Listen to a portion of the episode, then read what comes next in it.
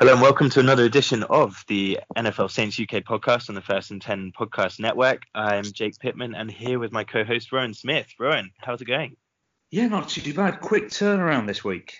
We're uh, we're recording this on the well, sort of early evening on the Thursday of uh, of Thanksgiving night, and uh, I think the Saints run in about six hours. Seven yeah, hours, NFL Game Pass is, is telling me seven hours forty six minutes, so you're you're ballpark. Um, it, it Thanksgiving really crept up on me. It's not a holiday I follow very closely, but um, yeah, a, a, big a big game, tight turnaround from our game on Sunday, and also a tight turnaround from our previous game against the Falcons. Yeah, definitely. I think um, I think there's a fair few people waiting quite uh, quite keenly for this one. Um, uh, the Falcons to prove that uh, it wasn't a fluke last time, they can do it again, and uh, the Saints to see if they can rub a, a 50 burger in their faces this week. Yeah, I, I'm I'm very hopeful of the latter. I was thinking about that uh, quite a lot today. It's being marketed as the headline kind of game of Thanksgiving, so I think as any NFC South rivalry between the Saints and Falcons would be. Um, so fingers crossed. But first, we've got some work to do recapping on uh, the game, Sunday's game against the Panthers, which was by no means uh, an, as easy an affair as we thought it would be. No, it started it started pretty solid. Um, I've got to say with the uh, with the first few uh, first few possessions, I was thinking, oh, this is going to be pretty easy. This is what we were hoping for. Nice uh, nice casual day, and um, and then it kind of it went south pretty quickly. Um, I know we've had a few few games in the uh, in the sort of middle portion of this season where we've gone out to a big lead and then kind of let the other team back into it when it got towards the end and it wasn't really a competition anymore, Chicago stands out for that one. Um, but this time we seem to let Carolina back into it uh, too easily and far too early. Yeah, I kind of I, I was looking at it as a bit of a Chicago game, and then they started getting a, a little bit too close for comfort, and then they were a couple of Joey Slye misses away from probably winning uh, this game. So to me, it definitely got too close for comfort against the quarterback who had been pretty down on in the in the preview the previous week. Yeah, there was. Um, you expect Jason Slye to be doing better than that. Really, he's, he's had a he's had a good season, and um, he's yeah. I think I was looking at him as a uh, as a pickup, a kicking pickup on uh, on the fantasy league a while ago. He's something like fifth or sixth ranked in the league, and yeah, uh, an awful day, really awful the one that would have been the go-ahead uh, field goal before before Brees uh, led the Saints down the field for the winning field goal was was effectively a chip shot, and it just one of those ones that came right off the foot and just never looked like going in, but from whatever whatever it was like 30 yards out. Yeah, it was um, 28, 30, something like that. It was. Um, yeah. It should have been easy enough, and I was kind of watching that thinking.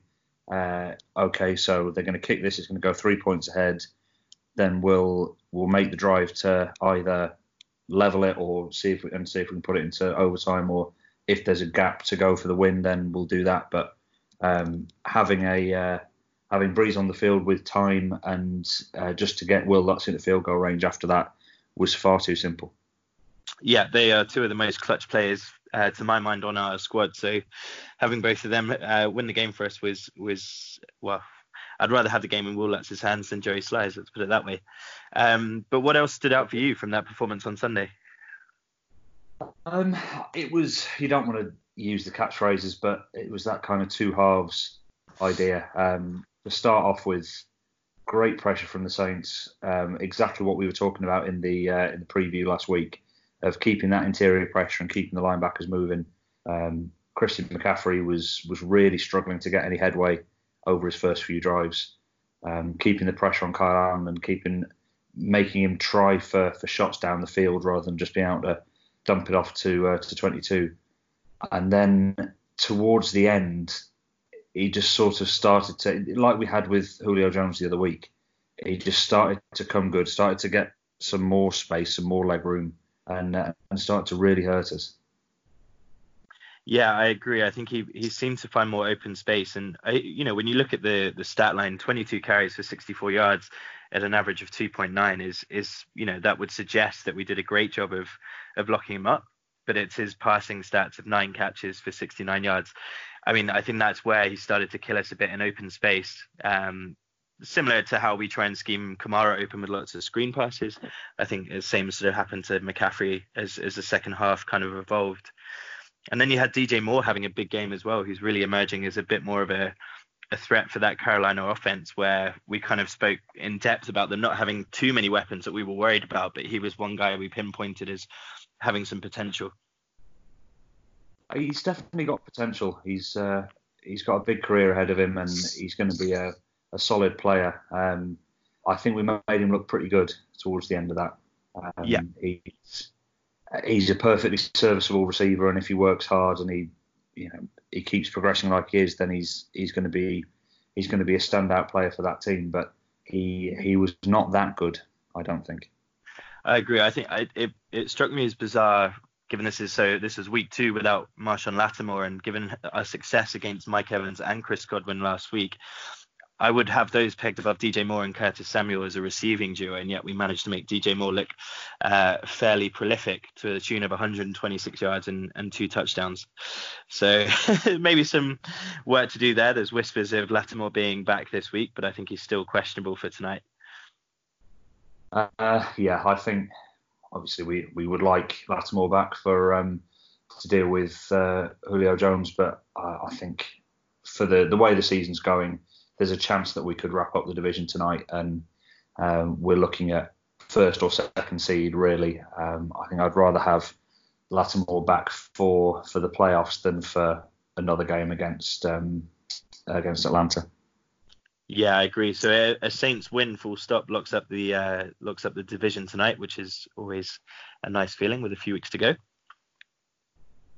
Yeah, absolutely. You know, this uh, this is traditionally a very strong division and, and one that is uh, is difficult to take an early lead in. But this year, with without Cam Newton, with Jameis being Jameis, and uh, Atlanta having the, the awful start that they had, um, it, it should be this is the Saints' it's the Saints' division to lose, you'd say. Um, not to bring that back up from week two again, but I was going to say that um, that does sound like a familiar soundbite, but with uh, I think it was Atlanta that was thrown in there. Something like that, something incorrect. Um, yeah, this this has been a, a long time coming. This uh, this sort of wrap up for the division this evening, but I think from from midway through the season, this has been pretty pretty straightforward. This was what's going to happen. So clinching it tonight, I think we have probably earned that. Yeah, I think so, and I think uh, encouraging signs from the that Panthers games, despite the proximity of the scoreline. To me, um, Jared Cook is someone who keeps getting better week on week, and is really starting to emerge into the weapon in the passing game that we hoped that he would. I don't know how much of that is a lack of chemistry, maybe with Bridgewater in those five weeks that he played quarterback, but uh, he seems to be a bit of a go-to target for for Drew Brees when Michael Thomas isn't on the cards. Yeah, definitely. We're um, we've said time and again that uh, the the strength of the Saints as a franchise going forward is going to be based on how how much depth they get in behind Michael Thomas and um, and how they kind of expand on on the receiving core. Um, Jared Cook had a had a good game this week, and um, we're trying to get more into that depth with with Murray doing better as a as a receiving back as well, and scheming Kamara open more as difficult a season as he's having. And I think that um, you know the more we expand that that stable of receivers, the easier the easier the franchise will be to continue, whether it's Brees or someone else. Basically, it just plays into your narrative of, of phasing out Teddy Ginn. Um, we I think we had one play that I uh, I put on the uh, Saints FAT Twitter account of it's Ted Ginn doing Michael Thomas things, and it, it was happened once, and I was I was shocked, and then it didn't happen again. That's his that's his one and done. yeah, you can impress me once a year, and that I'll probably do. Yeah, um, that's it. That's it for 19. Um, so coming up to about 10 minutes of talking about this, and we haven't mentioned penalties yet. I feel like, well, we could talk about penalties over the last three weeks, but um, I did see a stat. I think over the last three weeks we have given away in the region of 35 penalties, which is by no means a good metric to be um, it's awful. There's no other word about it. We've been dancing around the subject, but there it is. 35 penalties over three weeks is not sustainable.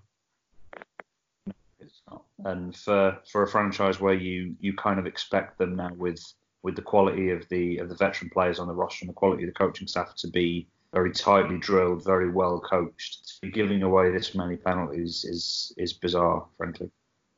And it, but if you are Sean Payton in the situation, and it, it, was it was an issue right at the start of the year when we first started doing this podcast, seemed to drop away for a few weeks, but but now when you're approaching such a crucial time in the season, what what do you do from here? Like, what's your approach in that locker room? I I think you've got to you've got to start spotting these trends as they're happening because we've we've had things like illegal use of hands to the face, which is which is just sloppy play at best. Yeah. These these things are going to keep getting called, and, and there's a there's going to be an argument from players in that locker room of oh it's a the refs are against us, it's a poor call, I didn't do it. But at the end of the day, if the referees are keeping calling this, you're giving them the opportunity to make the play, whether it is actually a a penalty or not, whether it's like the you know there are the odd one in there like the the Jared Cook penalty on his breakaway pass at the Yeah. start of the uh, first quarter that is is sort of hands messing about between a, a big tight end and a small DB, and they bump into each other and the guy falls over. I mean, there's there's no way in hell that that's OPI.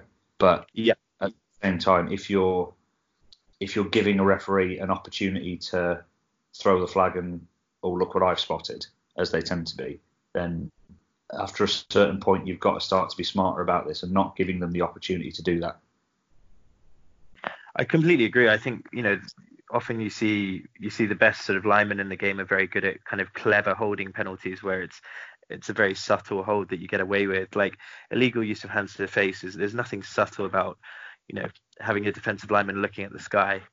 Um, they're getting into the realm of unforgivable penalties, and the issue is now with Terron Armstead's out, Andrus Peat's out, uh, there might be a couple more linemen out, I think, or at least questionable for tonight. When you've got a unit like that that is a bit banged up, you can't allow penalties to hurt you even more. Um, and I think to me that's my real concern is is that O line has probably been the most consistently guilty unit um, over the course of this year, despite the quality with which they protect the quarterbacks. I think the penalties that creep in are are potentially pretty damaging. Yeah, and you um, again, I, I don't want to jinx this, but you tend to see play like this where the penalties start to creep up, and there be more and more uh, little sort of niggly issues in there when when lines start to get old. So you had this with Dallas a few years ago, and Yes. uh, Yeah. Cleveland when when Joe Thomas was coming towards the end of his career. The thing that concerns me about this is that for the likes of Armstead, um, are we starting to see the older hands on that line starting to fade? Is this the is this the beginning of where the the speed and the the athleticism is starting to let them down and they're having to rely on technique and try to cover up mistakes that they're making? Um, this this might be the start of a um, of a little bit of a drop off in that Saints protection. Yeah, I mean we've we've talked about Erik McCoy a lot. Though is, is that there is there there are bright spots, and Andrus Peat's still young, but I do agree. Maybe it's just a period. I remember even Jahri Evans, who one of the great Saints O linemen of well ever, I guess you'd argue, like had his moments as well. It dropped off towards the end of his career. Um, I think it's just inevitability that it happens. Matt Kalil, another example in New York at the Jets, just they can't do it anymore once you get to a certain point. Um, but hopefully, you know, for the sake of our next few games and, and for the the hopefully lengthy playoff run that we have ahead of us, um, it's something that as a unit they can come together and, and try and help to alleviate, if not eliminate. Yeah, I, I really hope so. Because you've got you've got very young faces in there, and Ramczyk and McCoy, and as you say, even Andrus Peat, and then the old hands who are supposed to be looking after them and uh, and supporting them through this. So if you've got younger players making young player mistakes and old men making old man mistakes, then Yes. you don't have that ability in between.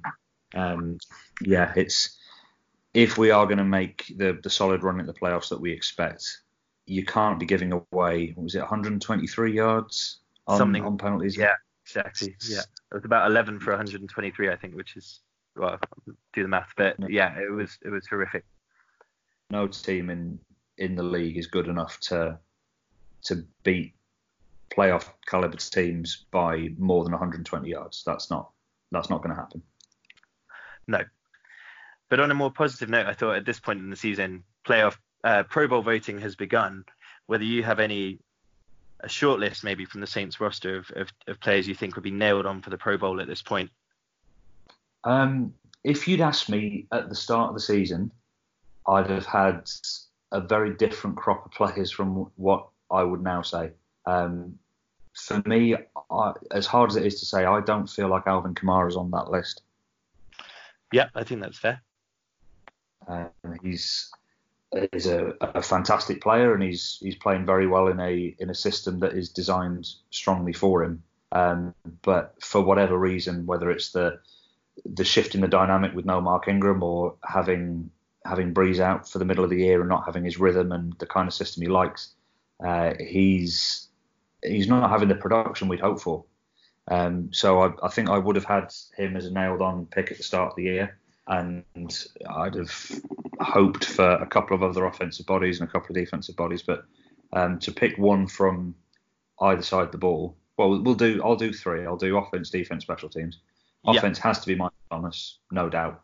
Yeah. Um, if you, you uh, I have discussions like this with uh, uh, fans of other teams about whether he's the the best receiver in the league, and I, I honestly don't think he is talent wise. I think he could be, but I'd give that to uh, to DeAndre Hopkins. But Hmm. definitely the most productive receiver in the league, and the records he's setting, the the quality of the year he's had is just is undeniable for me.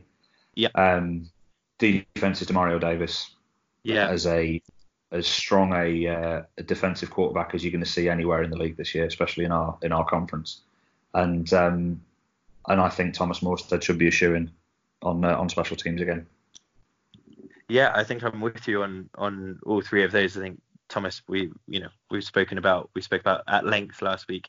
Uh, Ramczyk for me is was maybe until recent sort of weeks I thought he was potentially all pro if not Pro Bowl. Um, so, but I think again, Demario Davis, he makes it. He makes a big play every single week. He had a sack against Carolina. He was had the interception the week before. I think he's been outstanding. And to me, like Vonn Bell on the cusp, Marshon Lattimore without the injury, definitely on the cusp as well. Um, but yeah, and I think Thomas Morstead has just been one of the, the best and most consistent punters uh, in the league for years. Wil Lutz maybe borderline as well. Um, but then you've got guys like Greg Zuerlein in the NFC too that and uh, yeah, but no, I think we're on the same page there. I think um, I I like Lutz for that uh, for that spot, and I think he's had a great season, and he's he's come through in the clutch when we've needed him to. There's just that one little bit of the year where he he fell off. And, Yeah. uh, Almost two weeks Three in a stretch. yeah, it's that it's that close between being a great kicker and a good kicker. Um, Yeah. For one spot in the in the Pro Bowl, that I think that'll probably hurt him. But Yeah, if we look at, at Thomas and Davis and Morstead, I can't I can't see where they've put a foot wrong this year at all.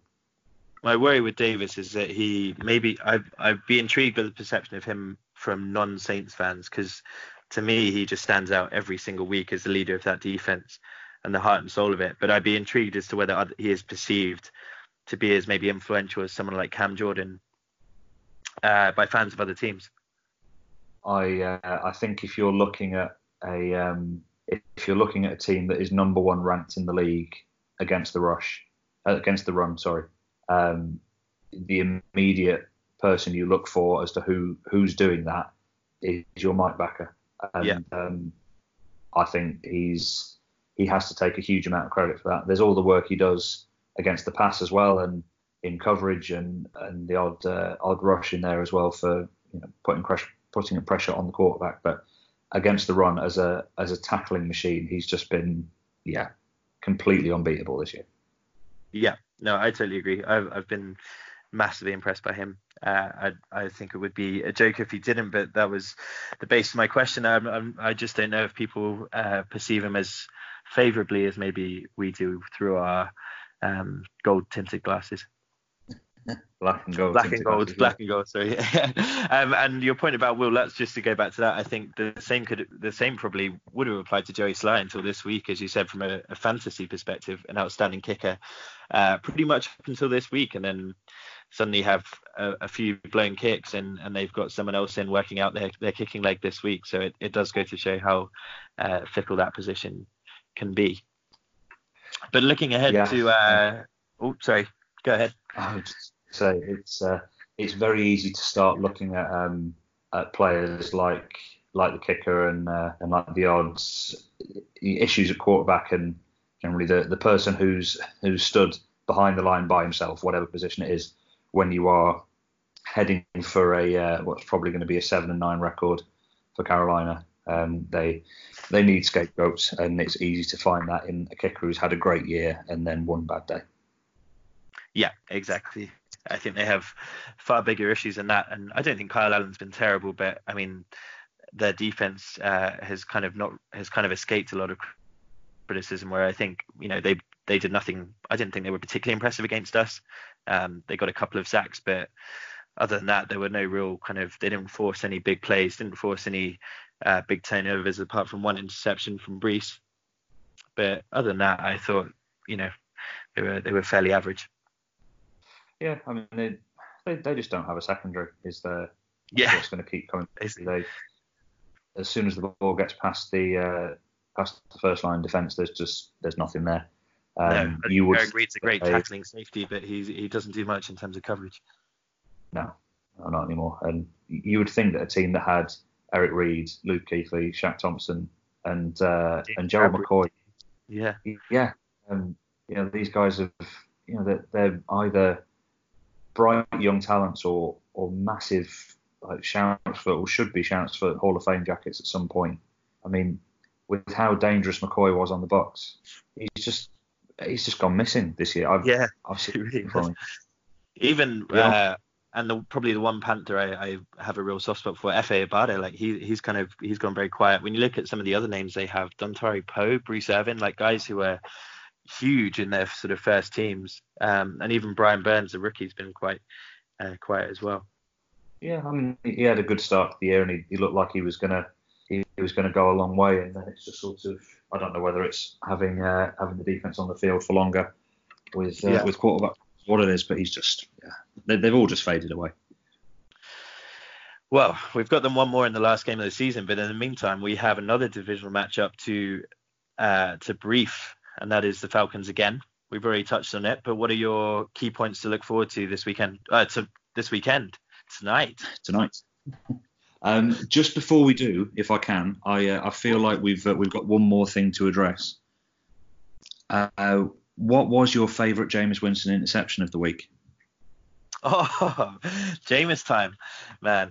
Um, this was a this was a funny game. Um, Bucs Falcons. It made me so happy on so many levels because you had the combination of Winston having a really up and down game but ultimately winning against Atlanta, who I just always like to see lose. Um, I don't know. I, I, I, I, I wasn't I wasn't I wasn't ready for this. Uh, what what was yours? oh, preparation. Um, I, it was the it was the second one. It was the little dink and dunk for um, yeah. Uh, nobody's open, panic, throw in a double coverage in the middle of the field while jumping, while looking in the other direction. Um, it's the sort of thing that if Patrick Mahomes did it, it would put him would give him a 70 yard score and put him on the cover of Madden, but uh, he is not yeah, Patrick Mahomes. But, but Jameis, no, exactly. Did it with his left-handed throws, like just doesn't car- carry them off with the same flair as someone like Mahomes. Um, but ultimately, you know, he, he, he threw 184 yards to Chris Godwin alone. So who are we to, uh, you know, beat the Falcons?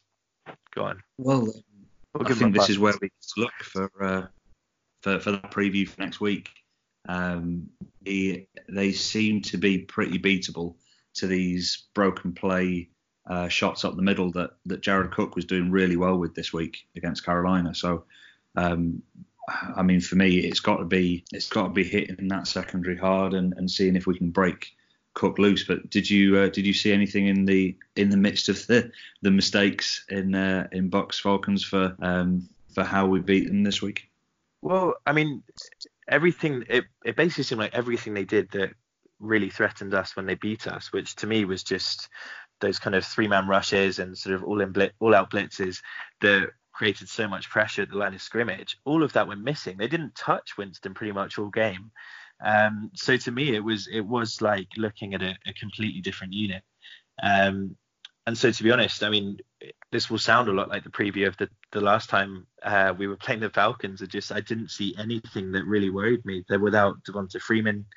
Um, Matt Ryan is taking a lot of hits because his offensive line is just woeful, uh, which means Julio Jones isn't getting too much of the ball. So Austin Hooper is also out this time, and he did have a good game against us two weeks ago. So to me, I kind of reiterate probably what I said uh, two, three weeks ago that I just don't see any real threat from Atlanta in their current form.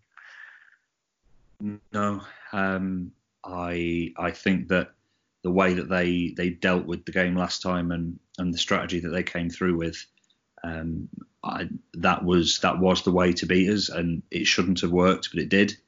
And uh, like we said afterwards, you you always learn more from a defeat than you do from a victory, and I am sure that uh, if they do try to pull the same kind of system again, that uh, that Payton and the coaching staff will be ready for it. And as you said, without without Freeman, without Hooper, they are they are short on already quite a limited stable of options. Um, so having having Lattimore out and knowing that the ball is coming to Jones if they get any uh, any opportunity, I think I think we can be ready for that. Yeah, I think so. I, I mean, I think that's exactly the point. The um, the fact that they beat us once before, I mean, there's no way Payton would ever want them to do a double on us in the season, and I imagine they will have game planned quite extensively um, for this team, who are, as you said, without a couple of their key weapons. So I just think there's every opportunity for us to get one back on them um, and to clinch the division tonight.